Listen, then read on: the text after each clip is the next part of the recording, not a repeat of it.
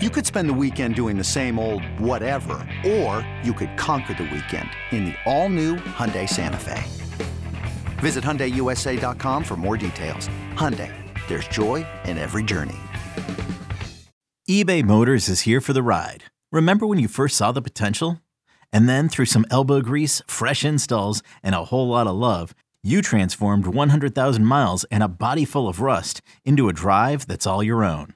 Look to your left. Look to your right. It's official. No one's got a ride like this. There's nothing else that sounds like, feels like, or looks like the set of wheels in your garage. With over 122 million parts, you can make sure your number one ride or die stays running smoothly. So there's no limit to how far you can take it. Brake kits, turbochargers, engines, exhaust kits, roof racks, LED headlights, bumpers, whatever your baby needs, eBay Motors has it. And with eBay Guaranteed Fit, it's guaranteed to fit your ride the first time, every time, or your money back. Plus, at these prices, well, you're burning rubber, not cash.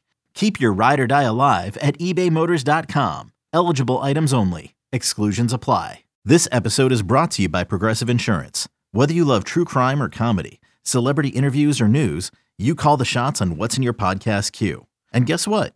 Now you can call them on your auto insurance too with the Name Your Price tool from Progressive. It works just the way it sounds. You tell Progressive how much you want to pay for car insurance, and they'll show you coverage options that fit your budget. Get your quote today at progressive.com to join the over 28 million drivers who trust Progressive. Progressive Casualty Insurance Company and Affiliates. Price and coverage match limited by state law. Hey, welcome back to It's Always Game Day in Cleveland. I'm Andy Baskin. He's Daryl Ruiter. We're really excited you're alongside with us. And remember, if you like what you're listening to, subscribe to our podcast feed. So, Daryl, when we left, I, I, just we were talking about Baker Mayfield and what's next. I'm still shocked that I still read, and I shouldn't say shocked. That's not the right word because I was talking about this last week. What's next for Baker and where might be the best landing spots for him? And as I was reading some stuff again last night, I keep saying this, Detroit still seems like a decent fit for him. And if John Dorsey's there, I'm not saying he has the ultimate power. Like we were doing this during our show, and Jeff was like reading off the order of names on their on their website, and he's like, uh, John Dorsey's like seventh or eighth in name. I'm like, Jeff, that doesn't mean anything. Because of the way they're ordered on the on the website, that doesn't mean who's in power. And if somebody wants to listen to John, and you've got a coach there that has that same flair and panache, maybe is word or chutzpah, might be the other word that, that Baker Mayfield has, then you know what? Maybe Detroit could be a good landing spot for him. Where does Baker end up, Daryl Ruiter? Where does he end up? I think Seattle still makes the most sense for Baker, but I think that the Seahawks are doing what a, a good team would do, and that is wait it out. Uh, when you look at the Lions and you know their particular situation, you know, Jared Goff obviously is a, a pretty sizable cap hit for them. It's over thirty million dollars uh, this year, so I think that that might be a uh, a bit of a factor uh, when you talk about budgeting and and and those type of things. Um, but uh, look, I get it. The connection between John Dorsey, who drafted Baker Mayfield, and the Detroit Lions, who may or may not be sold uh, on Jared Goff as their long term solution at quarterback. Um, but I still think the Seattle Seahawks, it, it, for Baker to step in and be a starter, make the most sense. The other part of this, too, is that right now, the starting market, right? The starting market's not all that great. There's not a lot of openings uh, around the National Football League right now for Baker Mayfield to step in and start. Uh, Sam Darnold's going to start for the Carolina Panthers. That organization made that very clear over the weekend that he is their starter, right? Uh, we know right. the uh, Washington Commanders called the Browns about Baker before they traded for Carson Wentz. Before Tom Brady came out of retirement, uh, the Tampa Bay Buccaneers did their due diligence and placed a phone call to Andrew Berry uh, to check on Baker Mayfield's availability. But as soon as Brady came back, poof, those talks obviously ended. The Indianapolis Colts decided to trade with the Atlanta Falcons for 37 year old Matt Ryan, or soon to be, I should say, 37 year old Matt Ryan, instead of going with a much younger Baker Mayfield. So you know, that afternoon when the dominoes started to fall, the New Orleans Saints didn't want Baker Mayfield, and their quarterback situation is less than ideal. So that is right now, from my perspective, I think the multi million dollar question where will Baker Mayfield end up? I thought for sure that he was going to get traded over the weekend because a team would be motivated to get him into their building this offseason. Like to learn their system and get him ready for day one of training camp. So I really felt like the draft was the perfect opportunity to do that. I was clearly wrong. Nobody right now seems to be motivated to trade for Baker. All right, last word on Baker Mayfield because I do want to talk about what the Browns actually did with draft picks. The the the fact like I, I was so happy Kenny Pickett got picked by the Steelers because it just reiterated what I thought all along about Baker going to Pittsburgh. And I had heard last week that Mike Tomlin wanted nothing to do with him. Or at least that's what I heard. I'm not saying that that's a thousand percent factual, but from what I had heard, Mike Tomlin wanted nothing to do with Baker Mayfield. And let's be honest, I don't know that that was more I ever thought creation. that he fit their system. I, I, agree, but then the media also bought into it.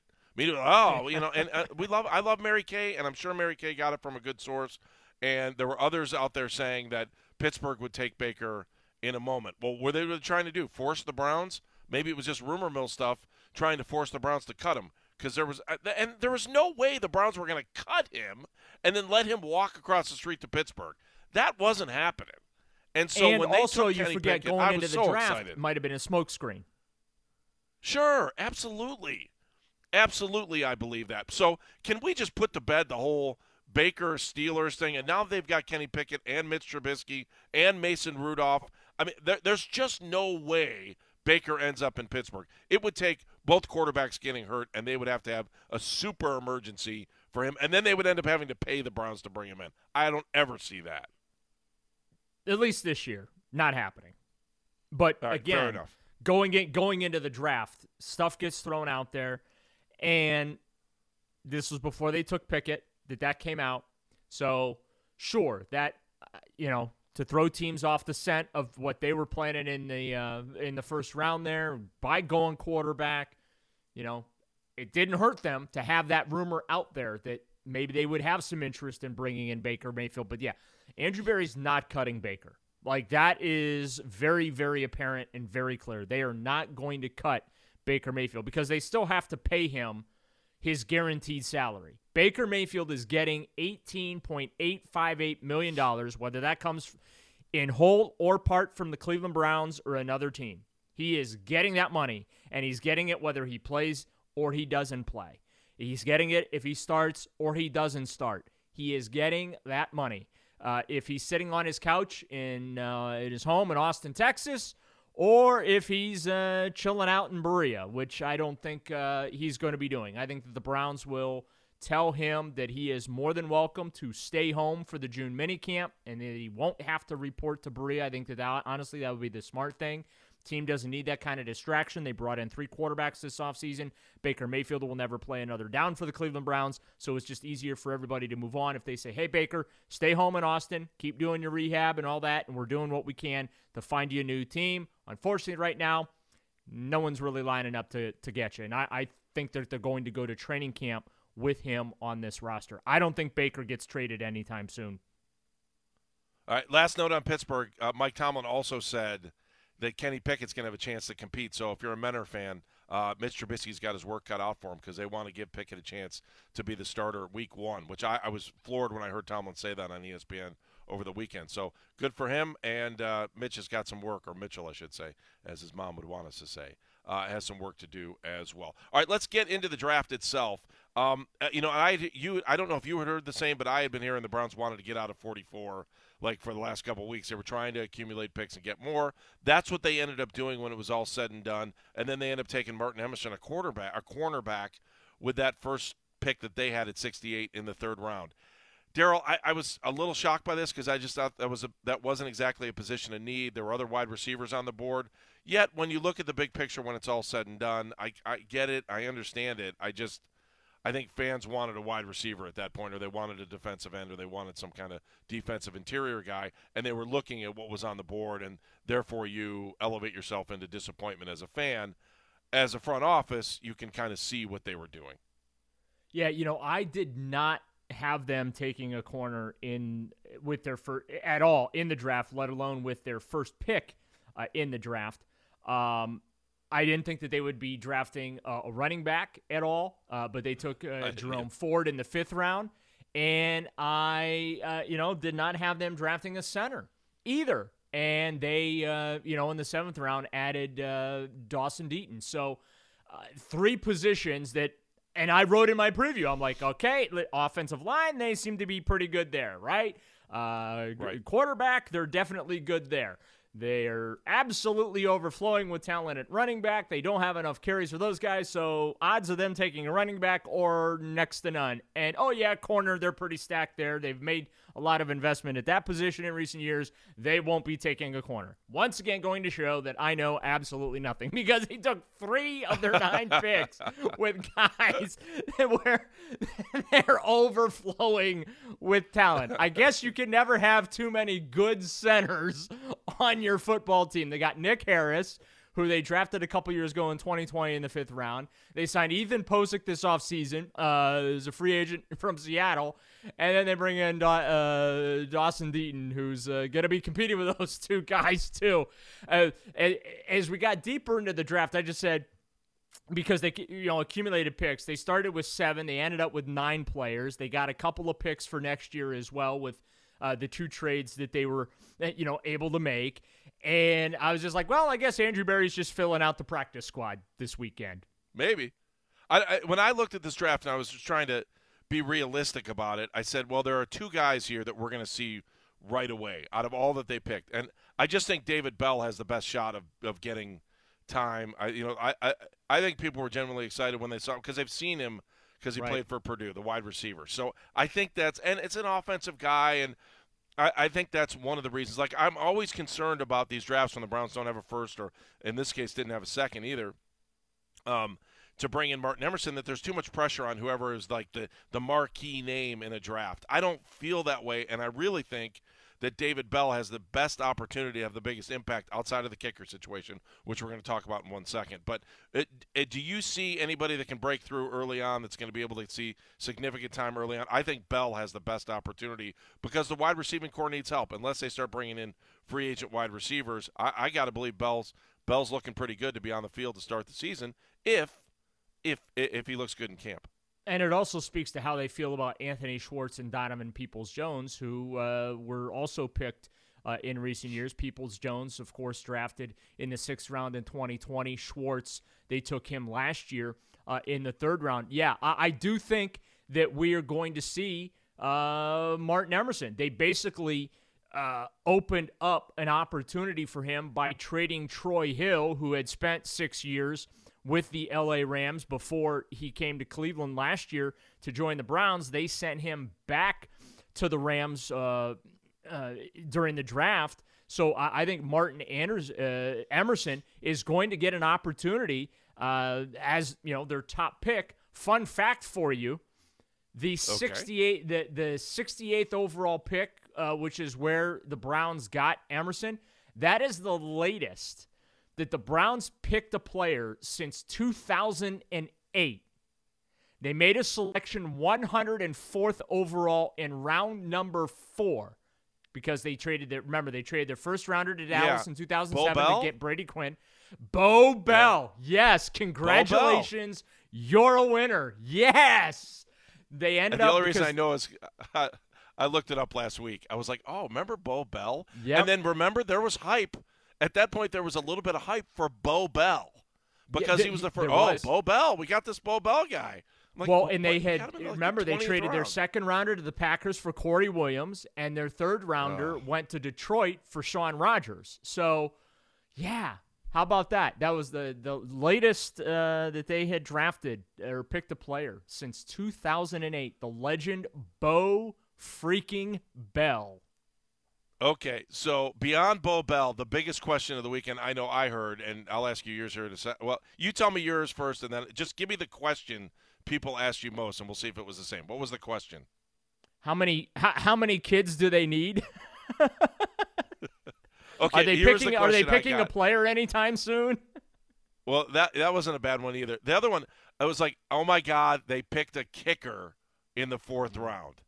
I heard that from probably 15 people. Now, as people were saying this to me, I was like, you know, they kind of need a kicker, especially when your guy that you had last year was only kicking about 75%, if not less. Um, they needed a kicker. So uh, we actually, Andrew Berry talked about why they took a kicker. We certainly thought that was a possibility. You know, we you saw that little specialist run in the fourth round. You know, when you know kicker, and I think it was either two or three punters that went off. You know, shortly afterwards. You know, realize that's a little high for where kickers typically go. But you know, we do think that he's a, an excellent prospect and you know has a chance to be a good kicker for a long time. All right. Well, we saw we've seen what's going on in Cincinnati. We've seen what's going on across, you know, across the NFL. I don't have a real problem with them picking a kicker in the fourth round, especially if this guy's going to be here for the next, you know, seven to ten years. Is that a possibility, Daryl? What do you think? What are you hearing about Cade York? Well, they didn't draft him to cut him. So, uh, Chase McLaughlin, it's been a pleasure. Uh, good luck in your future endeavors uh, or on the practice squad. Um, look, I mean, th- this kid's got a big leg, too. And his record setting field goal came in the fog. we we, we Right. talked to him. We talked to him about that. It was uh, Florida State that they beat the number six uh, at the time in December of 2020, and he bangs home this 57-yard field goal in the fog. And he was asked about it, you know, kicking in weather here in Cleveland. He Goes, yeah, that wasn't so much a weather problem as it was a vision problem. it's a good thing those uprights were painted bright yellow. But um, yeah, I, I mean. I'm, I wasn't surprised that they drafted a kicker. I, I wasn't. I was a little surprised that in the fourth round they did draft a kicker. Um, they they love this guy's leg, can distance with accuracy. It reminds me back when um, when John Dorsey was here and they drafted Austin Seibert, right? And every again, Yeah. si- similar reaction. Like Sev- really, they're they, they they drafted a kicker. So little fun story for you. After the draft, uh, you know, some time had passed. Uh, Dorsey invited uh, the beat writers to to come out to Berea just to kind of sit around a table and uh, you know talk about the draft. So we're we're sitting there, and he pulls up the Austin Seibert tape, right? Because he's going through each guy Right. and what they really liked about each player. And so he puts up the Austin Seibert tape, and Seibert's just banging home these 65 yarders off a tee in at his like pro day workout or whatever, right? And it's pretty Right. impressive. Right. And and he's like, "Th- th- th- this kid's got a great leg, yeah, yeah, right.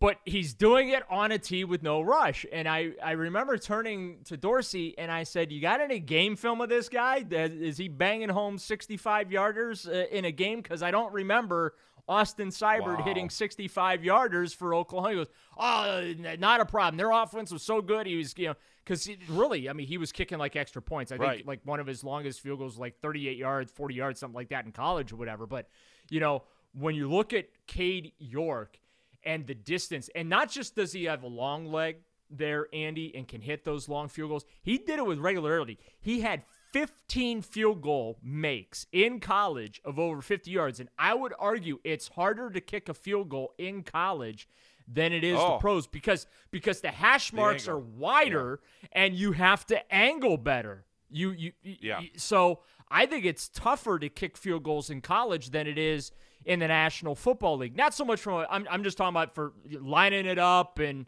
and and those type of things because those hash marks are wider in the college game. So um, I I like where Andrew Berry's head was at. I, I also feel like that he didn't want uh, to risk allowing him to get taken by another team. And also remember that a couple of picks before that, he got his buddy Kwesi uh, on the phone and made a trade with the 118th pick, sending that to the Vikings. So uh, there was a little, I think, some urgency there. That was their third pick that they went into the fourth round with. So I, I'm not surprised they drafted a kicker.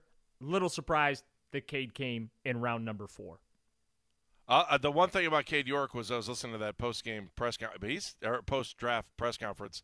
He's kind of cocky, And I think we need that for a kicker right now. Hey, if you like what you're hearing, remember to subscribe. It's always game day in Cleveland, wherever you listen to podcasts. We love having you on board. Uh, we're going to talk a little bit more about the draft, what we saw, and some behind the scenes stuff you're not going to want to miss.